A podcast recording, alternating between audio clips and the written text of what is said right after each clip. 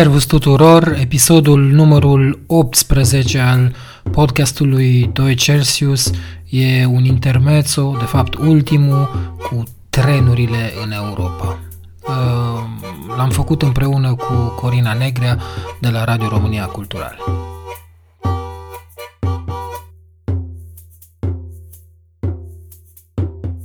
Continuăm astăzi cu ultima parte a analizei pe care Asociația 2 Celsius a făcut-o pachetului legislativ adoptat în decembrie 2021 al Comisiei Europene privind transporturile feroviare din interiorul Uniunii Europene. Aspecte legate de scutiri de TVA, cu impact asupra prețului biletului, dar și conceptul de călătorii multimodale aer feroviar. Sunt câteva dintre punctele pe care le-a analizat, după cum spuneam, Asociația 2 Celsius. Detalii în continuare de la Raul Cazan, președintele 2 Celsius. Mai avem trei puncte, 13. Da, 13 e scurt și important. Comisia Europeană evaluează necesitatea unei scutiri de TVA la nivelul întregii Uniunii Europene pentru servicii feroviare internaționale orice reduce prețul biletului de tren, sigur, trebuie făcut și noi aplaudăm uh, decizia asta.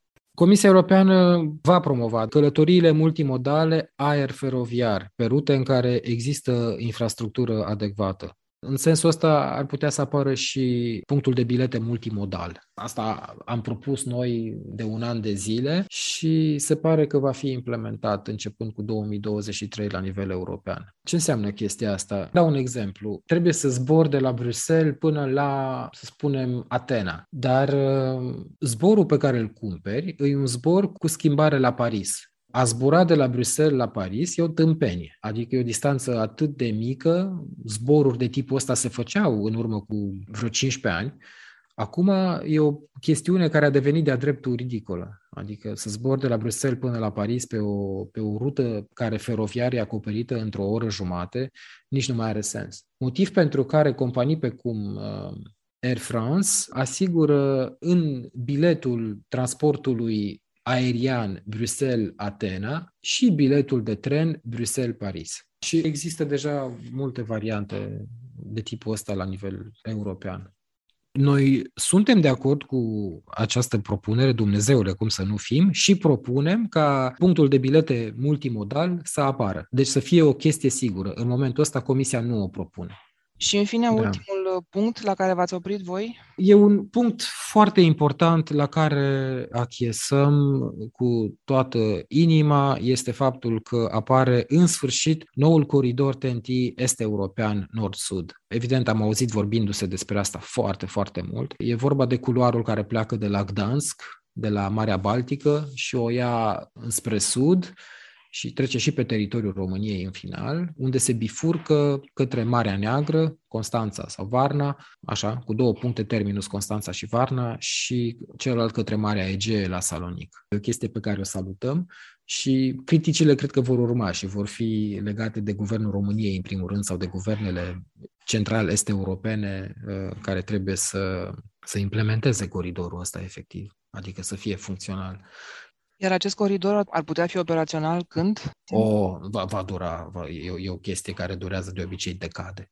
Deci da. va dura decenii să fie implementat complet. 2040 cred că ar fi primul deadline ca să faci ceva util pe el. Chiar și așa ar trebui măcar să înceapă. A, da, categoric, categoric. Și el nu trebuie să înceapă în sensul, în sensul că să se construiască, știu eu, trenuri de mare viteză între Varșovia și Uh, Constanța sau între Varșovia și sau între, Gda, între Gdansk și Salonic, să spunem. Lucrul cel mai important e ca țările astea din Europa Centrală și de Est să-și dezvolte și mai mult relațiile dintre ele și relațiile respective trebuie să fie, evident, relații economice.